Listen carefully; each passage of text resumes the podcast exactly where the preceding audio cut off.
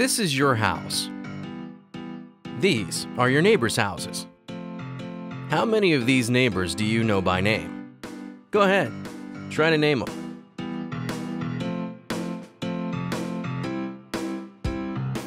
If you're like most people these days, you probably only know a few of your neighbors by name. We have garages for our cars, privacy fences for our backyards, and we seem to be perpetually busy. You're doing pretty well if you wave or say hi as you're passing by. But what if we did more? What if we made it a point to learn the names of the people who live on our block? What if we took the time to listen to our neighbors and find out what makes them tick? What if our neighborhoods relied on each other in times of need, whether it be for a cup of flour or a shoulder to cry on? What if Jesus really meant that we should love our actual neighbors? Imagine the difference you could make in your neighborhood if you got to know your neighbors better. Yes, imagine that. Welcome to 2019. And like many of you, many of my recent conversations have involved looking back. Boy, we got a ring. Looking back, looking forward, failed resolutions, new resolutions, closing chapters, new chapters, uh, the latest diet, I'm going to exercise. We've all been there. It's the time of year that we do such things. For me personally, it's a, I try to make it a point to spend some time with 2 Corinthians chapter 13 verse 5. May be familiar to you. It says, examine yourselves to see whether you are in the faith. Test yourself. Or do you not realize this about yourselves? That Christ Jesus is in you. Unless indeed you fail to meet the test. For the last couple of years, I've asked you the question this way, or when I've had the opportunity to stand up here at this time of year. I've said, Are you certain that you're closer to Jesus now than you were at the beginning of the year? Do you know it? Is there any evidence whatsoever to anybody else that you're closer to Jesus? I have to tell you, I, that is an exercise that obviously the verse is asking whether or not you have you placed your faith in Jesus. But for those of us who are very confident that we have and that we're walking with him, testing ourselves is something that we need to do on an ongoing basis. We need to challenge ourselves. We need to stretch. We need to try to be more and more like Christ as much as we possibly can. With having that examination in mind, this morning we're going to look forward into 2019, and John has given me the privilege to share with you our theme, as you just saw in the video, for this year is to love our neighbor. Our primary text this morning will be Luke chapter 10, which many of you know is the Good Samaritan chapter. We're not really going to get into the Good Samaritan so much as we are going to discuss the exchange that Jesus had with the lawyer before he went into the parable. So let's pray and get into our text. Father, I am grateful that you are working on each one of us and that you are good and that we that love you will do our best in this coming year to be the children that you want us to be. And I pray, Lord, that you would use me this morning to um, convey the words that you have given me out of this text and we'll give it, all of our thanks to you, Jesus, for I pray in your name. Amen. Luke chapter 10, verse 25 starts And behold, a lawyer stood up to put him to the test, saying, Teacher, what shall I do to inherit eternal life? And he said to him, What is written in the law? And how do you read it? And he, the lawyer, answered, you shall love the Lord your God with all your heart, with all your soul, with all your strength, with all your mind, and your neighbor as yourself. And Jesus said to him, You have answered correctly. In this passage, we have all the information we need to understand how we're to love our neighbor. Look with me at verse 25. A lawyer stood up to put him to the test. Notice how Jesus responds. He knows he's being tested. Jesus understands the lawyer's trying to set a trap for him. What does Jesus do? Does he call the lawyer out? I mean, he could have. But instead of calling the lawyer out, he simultaneously established a framework while asking two thought provoking questions. The framework was based, Jesus knew he was talking to a Jewish lawyer. This is a man well versed in God's word. And the questions? What is written in the law? And how do you read it? Loving our neighbor as Jesus loved them is going to require some work on our part. When seeking to establish a framework, understanding the worldviews of our questioner matters. When G- what Jesus models for us here is a civility we seem to have lost in recent years. Jesus knows his questioner, and the questions he asks are consistent with the lawyer's worldview and understanding. Worldview matters. Being courteous and civil and respectful matters. CNN and Fox jumped immediately to mind for me as the most vivid, glaring examples of differing worldviews. If someone doesn't fit their narrative, we all know what happens. They're out. And they're not just out, there seems to be a grand effort to try to make them look as foolish as possible. They just, they just simply don't get it. That's not what Jesus does here. And it's not just the media. We collectively have lost a great deal of our ability to engage one another civilly the second we determine that someone doesn't look at the world the way we do. They don't share our worldview. They don't have our background. They're not from here. You don't understand. But look at what happens here. Respectfully engaged, how does the lawyer answer? You shall love the Lord your God with all your heart, with all your soul, with all your strength, and with all your mind, and your neighbor as yourself. Now, if you've studied your Bible very long, you know that what the lawyer is reciting is from Deuteronomy chapter 6. In verse 5, this is essentially verbatim what it says in that verse. In Matthew chapter 22, Jesus was being quizzed by a different lawyer, apparently, and Jesus quotes the exact same text. But while Jesus was quoting it, he included a couple of things that I think are instructive. For one, he said, the first and the greatest commandment is love your God. And the second, love your neighbor. And then he, Jesus went on to say that all of the law and the prophets hang off of those two commandments. As we'll discuss shortly, words have a lot of meaning.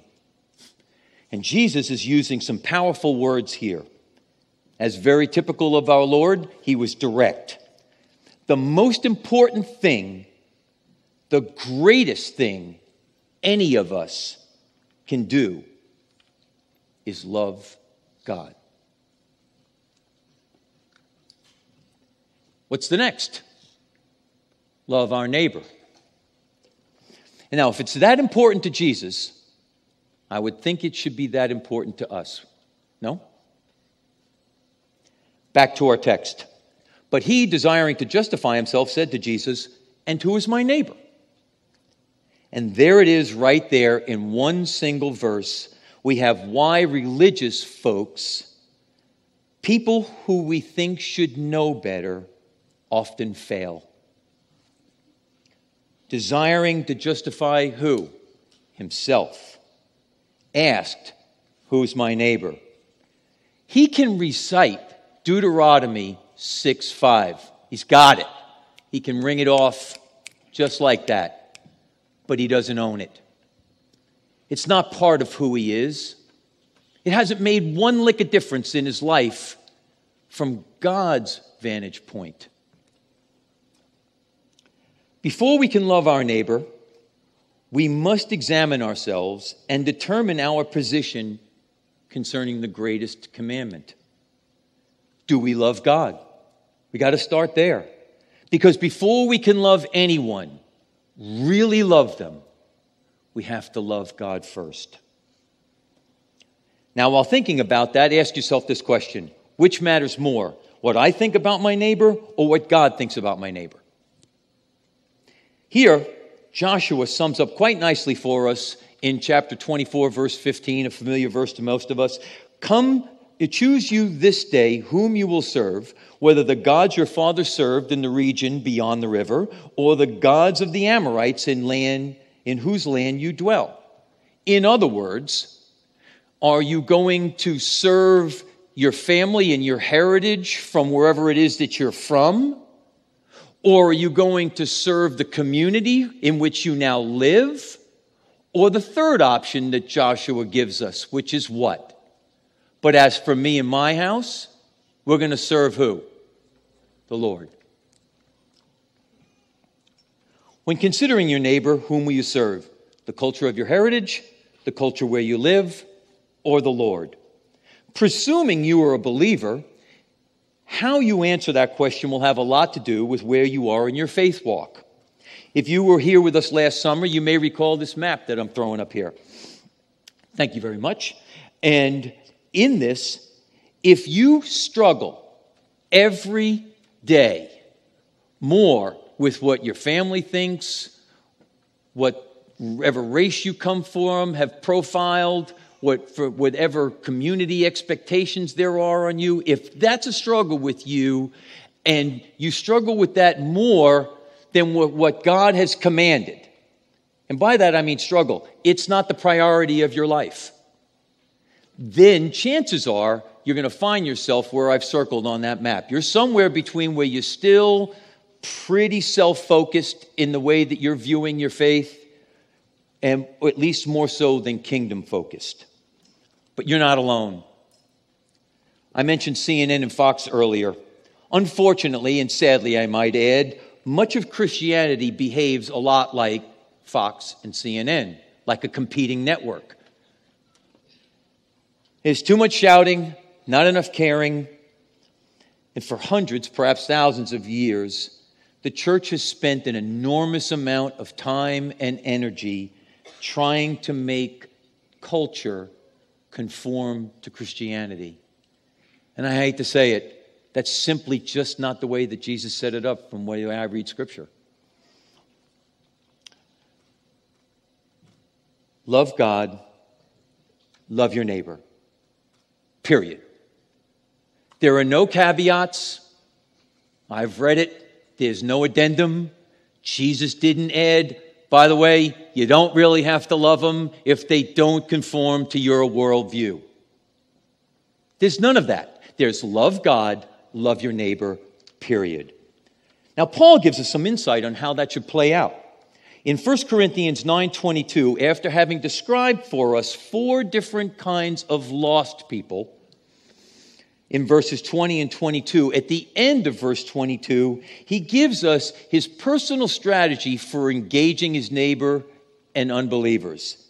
In verse 22, it says, I have become all things to all people that by all means some might be saved. Paul clearly took loving his neighbor literally. In fact, very much like Jesus, Paul made it a point to understand who he was talking with, and he adjusted himself accordingly. Paul didn't waste time or energy asking who his neighbor was or trying to sort that kind of stuff out. He knew that everyone was his neighbor. Everyone. The only question was for Paul, how am I going to engage them? So, how might that look? How might it look to be all things to all people today? D.A. Carson, pictured here, is a well respected Canadian theologian. John shared with me a video sometime back before Christmas, and I'm really glad that he did because I was having a struggle trying to peel out all the bits that really didn't need to be part of this talk. And D.A. Carson pointed out that 50 years ago in America, America was still quite culturally Christian. Most people had a general exposure to the Bible. Easter was about the resurrection of somebody named Jesus. They knew that Christmas was about his birth. People sang carols back then, even if they didn't believe. Everyone sang carols. And that was all part of just being part of Christianized America. But he then went on to point out, he says, even if you were dealing with an atheist back then, you were dealing with a Christian atheist. Now, that seems a little bit like an oxymoron, but what he meant is the God they refused to believe in was the Christian God. Now, eh, God, is there a God? There is no God. There are many gods. And, and on and on it goes. I just found that fascinating. So, broadly speaking, 50 years ago, there was a Christian framework through much of the country. Now, obviously, we've all had sport with the fact that I'm clearly not from here. all right? But where I am from, 50 years ago, I can tell you, was never at that point anywhere nearly as Christian as here. Okay? But here isn't nearly as Christian as it used to be. Okay? In that whole f- kind of cultural, this is sort of the way we do things around here, sort of aura of Christianity or Christian expectations, community expectations. We don't talk like that here. I know. It is no longer the case. Today, we're more likely. Oh, I forgot one, one thing, and I do want to point this out because 50 years ago, the Ten Commandments, pretty much everybody knew them in America. And pretty much everyone thought that they were a good thing. In fact, when you met an unbeliever,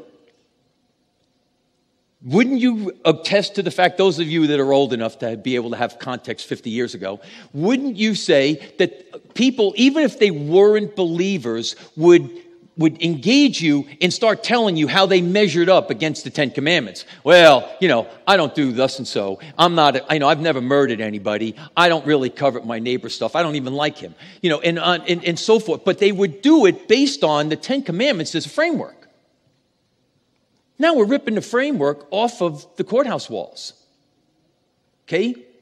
There's a book that's out, uh, was out about 20 years ago now. It's called Who Moved My Cheese? And if you're not familiar with it, it's an illustrated little book. It's about 32 pages long. It's, uh, it's done with some mice and some characters, Scurry and Hem and Haw, and, and it's just really hilarious. But the point of it is, is that it was a book that described how different people deal with change. Change is a constant, and it's picking up steam, and it's coming to a town near you, including Bainbridge. Today, you are more likely than ever to engage people who are complete biblical illiterates. They have no idea that there are two testaments in the Bible. They don't know who Abraham is. They don't know anything about the law. They think Moses is probably a basketball player. And they they ha- and, and they don't even know what Easter is celebrated for.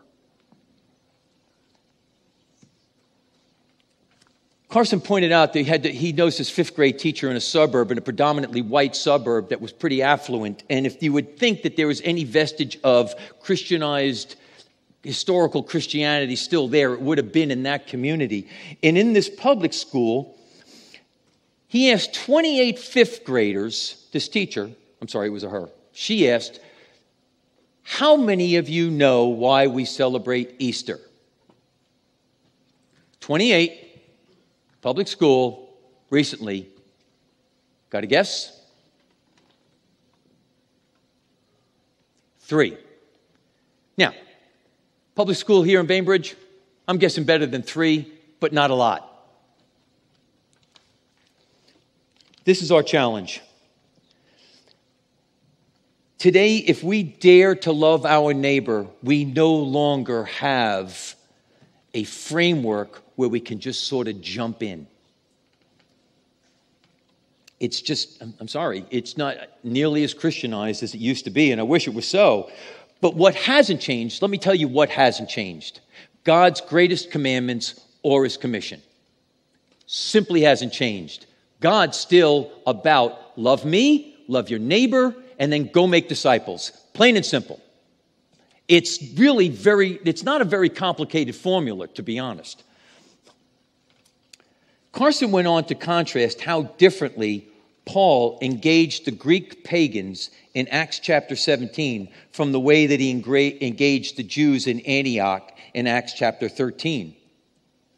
Completely different passages. You have a little bit of time. They're, not, they're not really long chapters. Read how Paul engaged the, the Greeks in Antioch and the Jews, uh, the, the, Jews in Antioch and the Greeks um, in chapter 17. I mean, it's just completely different because he knew he had a different, that his audience came from a different place, had a different understanding. And he adjusted accordingly, and we would do well to do likewise. And that is why next Sunday we are beginning a Life Prep U series that we've entitled Contagious Life. Six weeks, I'm trying, could be a little longer, but the, the, simple truth is, is that I'm condensing a 12 and an 18 week thing into I'm acknowledging that all of our attention span is no longer good for 12 to 18 weeks. It's just that simple. We, we've got, get to it, baby. I mean, you guys, right now, you guys are wanting me to kind of keep get, get moving, right? So, our scripture for the series is Colossians 4 6. Let your speech always be gracious, seasoned with salt, so that you may know how you ought to answer each person. That's a great verse. I mean, I've read it like many of you, I've read through that, and it just bang, it's just so on point here.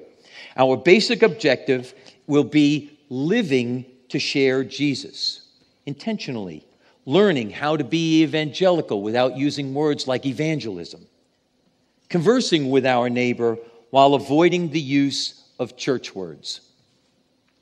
Mentioned words a little bit earlier. Last week, I sent a text out to several of you, and I asked you, what's the first five church words that came to mind? No further explanation was offered. It was just a text. Hey, I'm working on my sermon. Help me out. I need the first five church words to come to mind. I also sent that text and request to people from my former business life, people that are not believers, people that aren't churched. And they are different lists. Church folks, not surprisingly, rattled off some very familiar words, right? Sin, salvation, redemption, gospel, prayer. Those who are a little bit longer, it had been at the whole faith walk thing a little bit longer, they liked even longer words. Redemption, sanctification, evangelism, propitiation, one of my very favorites, and discipleship. All words common to us who are sitting here to some degree. Now, the unchurched the non believers, they had a different list of words adultery, immorality, marriage, church word, sin. Well, they got that one. Family. Family. Family is a church word. See the challenge? These are the words the unchurched and the non believer consider church words when they're not given any further context. It's the things that they associate with you religious types. D.A. Carson pointed out that we can't even be certain people will, that we meet will agree with us on the meaning of the words that we use. Even here in Bainbridge, I can tell you that's true. I've personally experienced that at the Bean. And to be clear, very clear, it is not the responsibility of our neighbor to get up to speed with our words.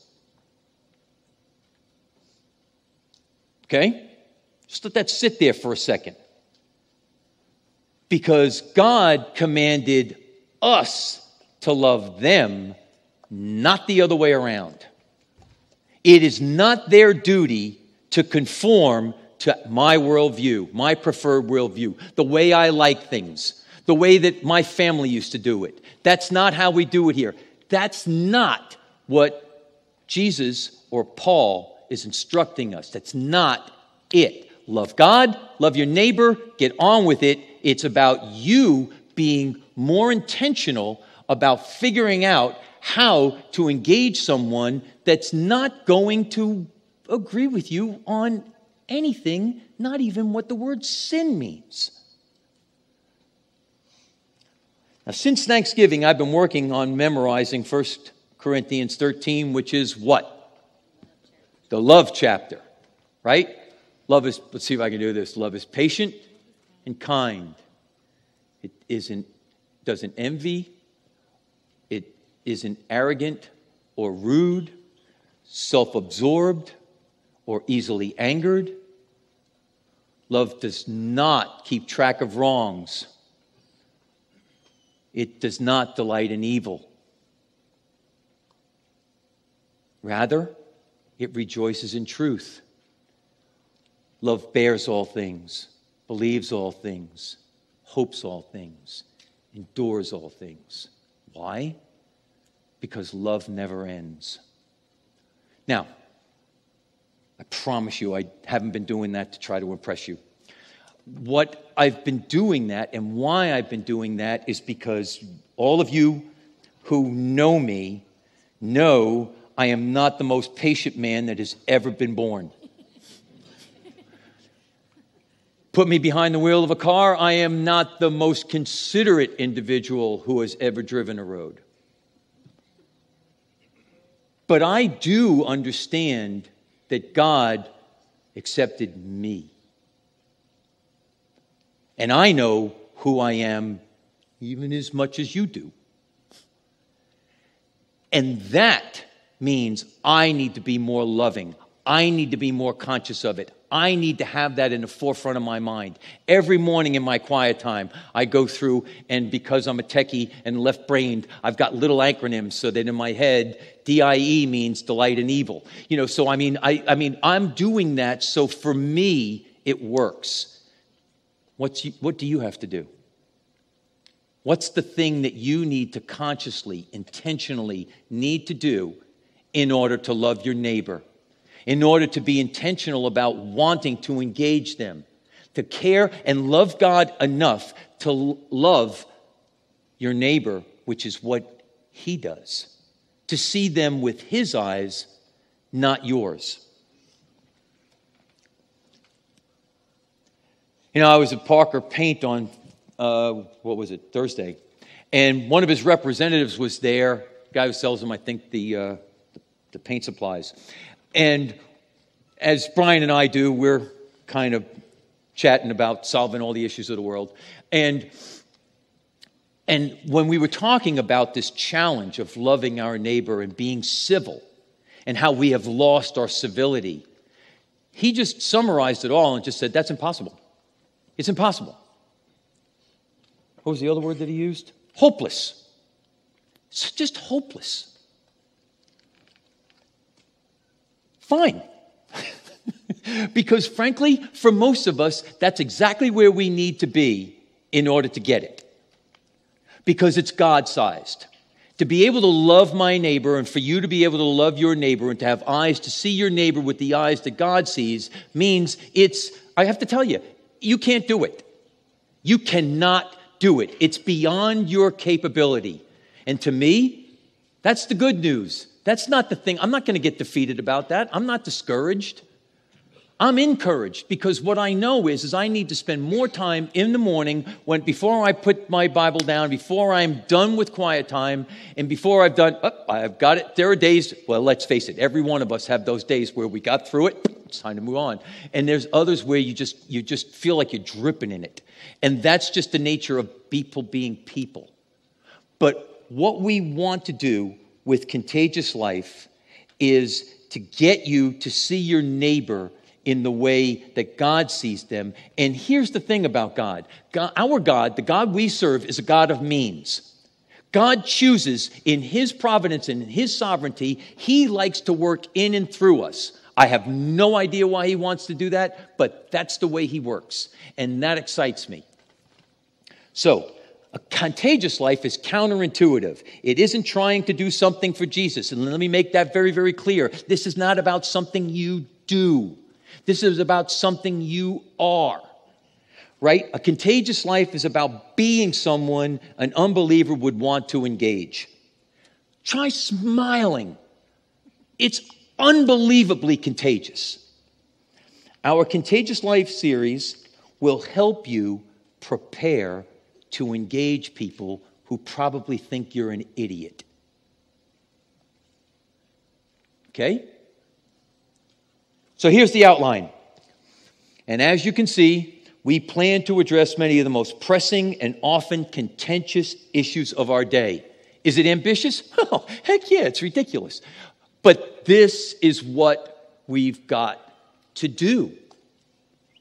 Our goal is that we all seek to be more contagious this year, prepared and willing to engage and love our neighbor, that we would live out our love for God and Jesus and our neighbor actively intentionally, every single day with purpose. I hope you will join me at 9:15 and yes, we will start at 9:15. Won't we? I'm looking at my group. Um, let's pray. Lord, my prayer for us in 2019 is Joshua's prayer that we would choose to serve Jesus and in, a more, in more than our preferred traditions or our community or what our parents expect or whatever. That it would be the year we love you and our neighbor in such a way that when we get to the end of 2019 and we examine ourselves then, Lord, that we will know that we are in you, you are in us by how we lived, and others will be able to know it too. Thank you, Jesus.